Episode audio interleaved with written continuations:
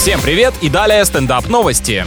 Телеведущая Алена Водонаева решила купить своему коту отдельную квартиру в Москве, потому что у ее сына началась аллергия на шерсть. Представляете, если это был план дальновидного ребенка, чтобы заполучить себе жилплощадь в столице, но затея так нелепо провалилась. Обидно. Недвижимость для питомца по имени Эскобар будет приобретена в ипотеку в столичном районе Хамовники. Судя по кличке, животное довольно влиятельное. Опасно оставлять его без присмотра, того и гляди, начнет собирать вокруг себя бродяг и приторговывать валерьянкой.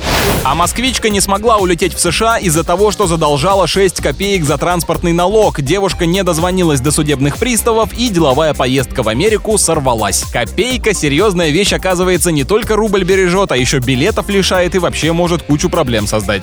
На этом пока все. С вами был Андрей Фролов. Еще больше новостей на нашем официальном сайте energyfm.ru.